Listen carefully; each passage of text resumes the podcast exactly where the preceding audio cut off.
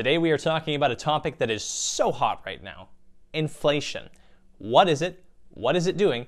And how can you protect yourself and your finances? Vince Gaetano, a veteran mortgage broker from Ontario, joins us to discuss this topic. Before we go any further, please consider hitting the like and subscribe button to show your support for the show. Thanks so much. You're listening to the Saskatchewan Real Estate Podcast, where we chat with real estate experts from across the province to learn what's happening in the real estate market. Here's your host, Ron Caroni. Hello and welcome to the Saskatchewan Real Estate Podcast. My name is Ron Caroni, and today we're joined by the wise old owl himself, Vince Gaetano, uh, out of it's Toronto, right, Vince, out of Ontario. Right in the heart of Toronto. How do we find you today? Uh, things are great. It's been uh, a busy start to the month, as always, and uh, re- I'm really excited to be on the show. Thanks for the invite, Ron. You're, you're more than welcome, and I'm really excited to have you on. Uh, we were chatting a little bit yesterday, and we found out that you've been in the loan business about as long as I've been alive. So uh, you're the perfect person to, to come and chat with us uh, about today's topic. And I hope we can kind of relate it back to mortgages, but I'd really like to get into inflation. And it's a big topic right now a lot of people I guess kind of have a, a, little fear of what is inflation and what does that mean and how is it going to affect my life. So I really wanted to get you on today, Vince, to to kind of share your knowledge on what it means. What is inflation? Well, when prices rise on, on average in an economy, it's called inflation. You know, inflation occurs when it occurs, the domestic currency loses value um, you know, the fact that a candy bar cost 10 cents in the 70s and now costs a dollar is a way of saying that a dollar used to buy 10 bars, but now only buys one. The dollar's right. lost value and the domestic currency is becoming less valuable. That's so people, the easiest way to describe inflation. People are really feeling this right now, I think, mostly for the things they're they have to buy. Your gas, your groceries. I think everyone kind of sees that this is happening. Is there any idea what causes inflation? Well, you know, it's a complex question. Um, you know, there has been a lot of money printed by the government in uh, during the pandemic, and a lot of people have saved a lot of money and now have a lot to uh, to, to, to consume. So they're driving prices up. The supply chain has been disrupted, it's bottlenecked. So there's not as many products out there for people to uh, buy. So they're fighting for it and prices are going up. Let's look at the PPEs when. Um, when the pandemic just started, there weren't enough of them, and some businesses were charged uh, or, or, or claimed to be charging exorbitant amounts to the point where the media considered them being price gougers. Uh, I remember toilet paper and uh, you know uh, just different PPEs were being sold for you know 40, 50 bucks uh, for a roll. like it was, it was, just a crazy thing. So that creates inflation. When there's an imbalance of demand and supply, you're going to get it. But I, I, do believe that this could be temporary. Um, I think uh, at the end of the day, there are a lot of people holding on to cash.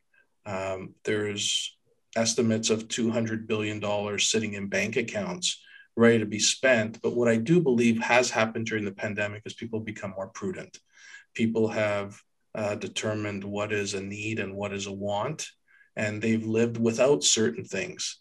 So I uh, believe that you know inflation is going to be impacted in the staples um, groceries, fuel. Um, we're, we're seeing interest rates go up a little bit. So the cost for shelter is going to be going up. So what everybody needs to do is really determine what is their household inflation rate and not really listen to the noise that's out in the marketplace. Everybody's basket of goods that they purchase for their household is different. And you really need to drill down, start budgeting. You know, it's financial literacy month um, in November, people have to start understanding what they're spending money on, where they could curb uh, spending and save a few dollars, and understand exactly how inflation is impacting their household and uh, them individually. You touched on a few things there. Let's switch it to real estate, Vince. How is inflation potentially going to hit the Canadian market? And I know we have a very diverse real estate market, so it might be hard to nationally paint a brush with that. But are, do you have a few thoughts on that, Vince? Yeah, you know, inflation is is going to impact people differently. Uh, if you're a homeowner, it's going to have a positive out, out, outlook. If if you're trying to get in the market, it's going to be painful. So uh, the reality is, is uh, inflation is going to impact interest rates. We're going to see rates probably moving upwards. Immigration is going to have a toll on the valuation of homes, demographics, and the availability of homes. Um, let's leave out the, the speculative demand of, of, people looking to buy uh, rental properties in that because that's another issue that's thrown into the mix. But the reality is, is there's not enough available homes we have immigration coming in to Canada of about 400,000 every year for the next few years. That plus the non uh, group of people that didn't show up in 2020, that still has to be filled. That quota that wasn't filled during the pandemic is still going to be coming in. So these permanent residents need places to live. We're seeing elderly people not downsizing the uh, impact of COVID has created a fear of going into retirement residences, uh, long term care facilities, and retirement homes. So they're hanging on to their homes longer. That group of people are not turning over that that uh, um, those properties to, to to create supply, and we're seeing a real um, low level of supply in the marketplace. The listings are at an all time low. There's not enough properties for sale. And, you know, I joke about it, but if you have an empty basement and you could convert it to a basement suite, this is the opportunity to do so because the reality is it could technically supplement any interest rate hikes by renting out your basement to a, a, an immigration population that's coming in and needs, needs to live somewhere. So there's a lot of factors coming into play. I feel bad for the new entrant who wants to buy a home because it's starting to feel like it's out of range, prices are going up, and they're not making enough money fast enough to make up for the gains on the real estate side. Right. And even if those people aren't necessarily buying homes, they still need a place to live. So that's going to drive rental property demand. So even if you have all these people, you're, you're still chasing kind of the end supply. You're absolutely right, Ron. And, and one thing people forget about is foreign students. Canada has upwards of 600,000 foreign students that come to come to Canada to learn. And they end up staying. And that's in addition to the immigration numbers that come in. So we have a real supply problem. And we're not building homes fast enough there's three levels of government that are involved in the whole uh, home building process. There's the federal government that controls manpower, that's immigration. So they're, they they control the influx of people coming in. And at 400,000, we are at about just over 1% of our population coming in every year. You have the province that controls the land supply and the designation of zoning for high density, low density, whatever the case is. And then you have the municipal government that controls the permits. The reality is in Canada, these three levels are never aligned. Hmm. So that means delay upon delay. The joke in, in GTA, the Toronto area, is that a condo takes 10 years from the time of land acquisition to occupancy. So I would guess that kind of where you sit on this, Vince, is that your answer to this is find a way to get those three levels of government working together and creating more supply that matches this influx of people. Well, that would be the utopian uh, solution. If you the were the president, yeah. yeah. The reality is, is these governments just point the finger and blame each other. Um, you know, there's a NIMBY uh, philosophy at City Hall and GTA of not in my backyard, and we need higher density. Um, you know, they're they're not making any more land, so you're going to have to tick off a few people by building high density in, in, in neighborhoods that are trying to protect that from happening. And you know, it's a struggle. and if people think that these uh, you know, all the parties promised significant increases in affordable housing, well, good luck. It's not happening. You know, those are are just um, to get votes to get in. Nothing really happens, and I'm just not optimistic that we're going to be seeing hundreds of thousands of new units put on the market to help uh, uh, appease the, the immigration flood. So when you kind of look in your crystal ball, you you see a continued lack of supply, which then drives the price of, of homes up. Absolutely, I, I, think what we're going to have to see is rezoning laws um, take shape. I think um, you're going to have to upset a few people. And uh, the reality is, is if you really want to tackle this problem, you got to be serious about it, and you're going to upset those that are just trying to fight this whole high density issue. Um, you know, and people want to be in big cities. Um, you know, fuel prices are going through the roof, and if you are driving until you qualify, as as the saying in GTA, you're going to have to commute an hour, an hour and a half each way to get to work and that's just not feasible. It doesn't have a long term positive uh, outlook in my eyes. Definitely. Vince, I want to go back to something that you said earlier about inflation and interest rates. And I, I, just, I, I just want you to quickly dumb it down for us. Why will interest rates rise with inflation? Well, you know, I did a post today about, uh, you know, how banks are doing a terrible job helping people save money because they're paying nothing on bank accounts. It's just terrible products. And uh, you know, if, if, if inflation is sitting at four percent as it was in September, I think it was four point four, and you're making zero in your bank account, the value of your money is decreasing while it's sitting there. So they have to increase interest rates to keep people engaged and and understand that they're they got to give them confidence so rates will have to go up. The reality is, will it be temporary or will it be long term? We do have a supply chain issue. Um, there's a lot of products that are missing on the shelves as people go into hardware stores and, and whatnot. And we're going to have to start seeing that inflation rate push interest rates to a level that's more um, appealing for people to keep their money in the bank. Um, I think fixed rates will be moving up. They've, they've already started moving up. The variable rate's a different story. I think the variable rate, um, they have to be cautious with it because the variable rates do Im- impact manufacturing. A lot of uh, Canada's manufacturing use variable products to uh, fund uh, uh, inventory, payroll, um, you know, their businesses with their lines of credits. So they got to be a little bit more cautious the variable product in general on the mortgage side only represents a small portion of the total mortgage portfolio.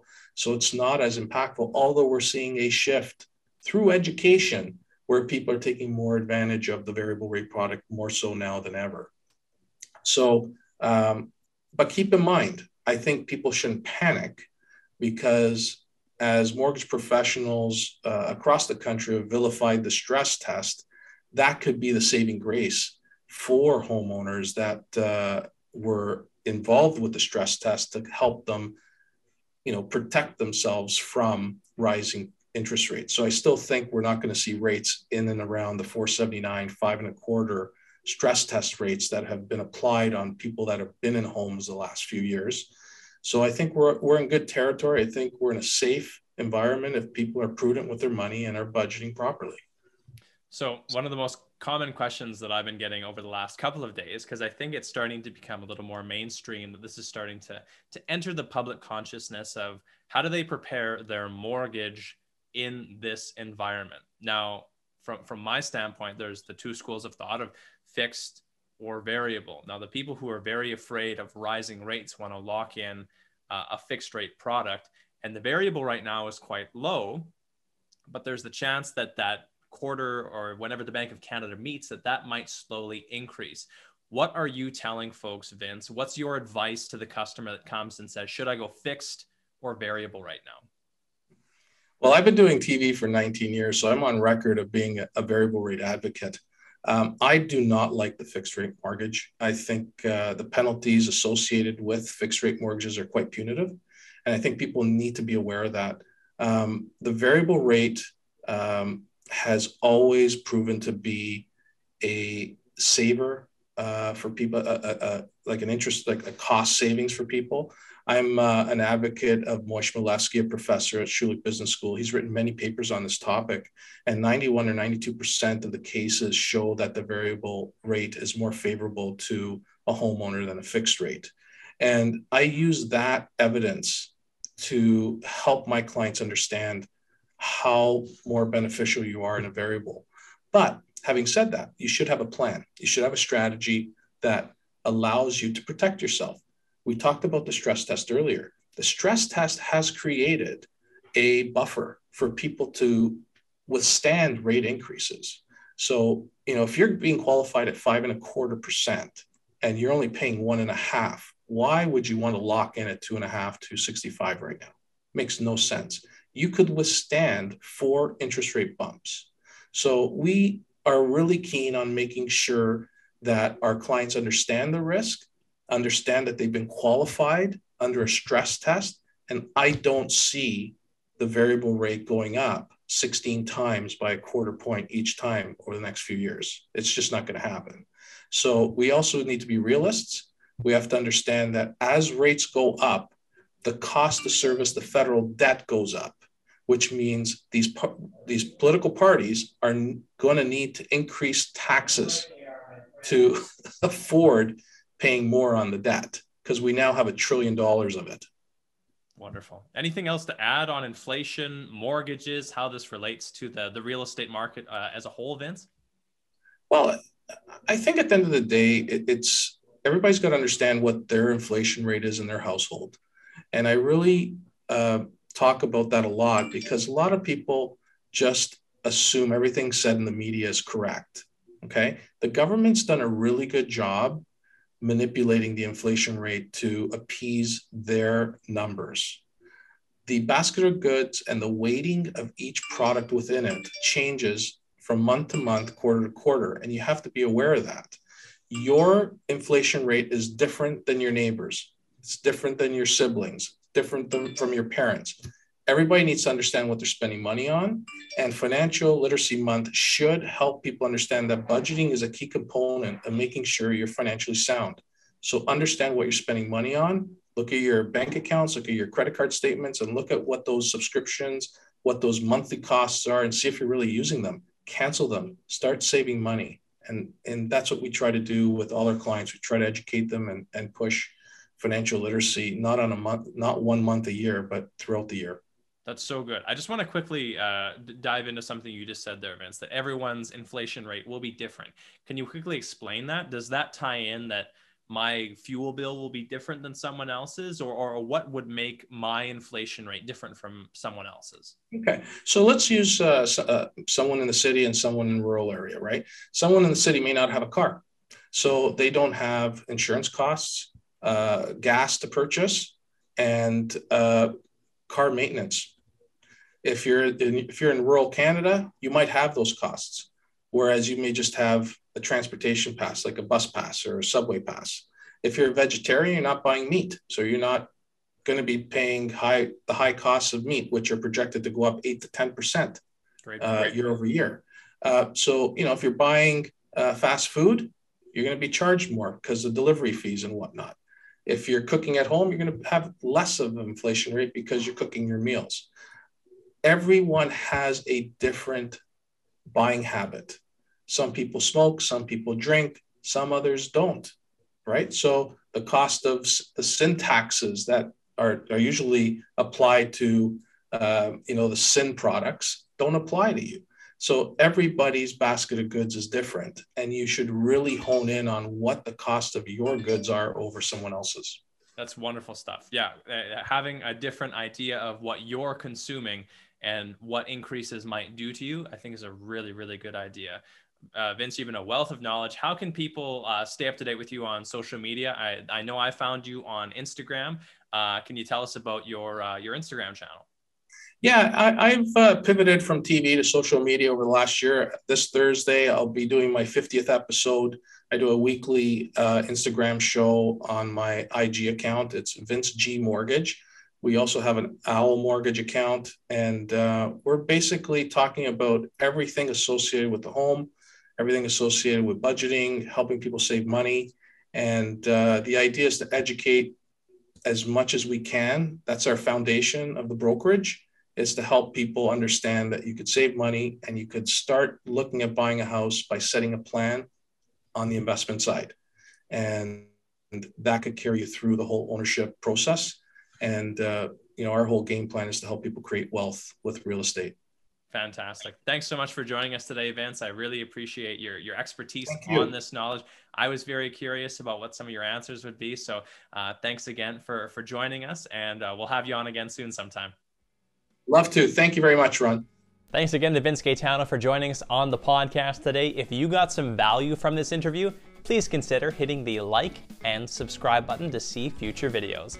My name is Ron Caroni, your Saskatchewan mortgage professional. This has been the Saskatchewan Real Estate Podcast. If you like this episode, find more information and episodes on our Facebook and YouTube pages. If you'd like to be a guest or have a conversation you'd like to learn more about, let us know by messaging the show on Facebook. Thanks for listening.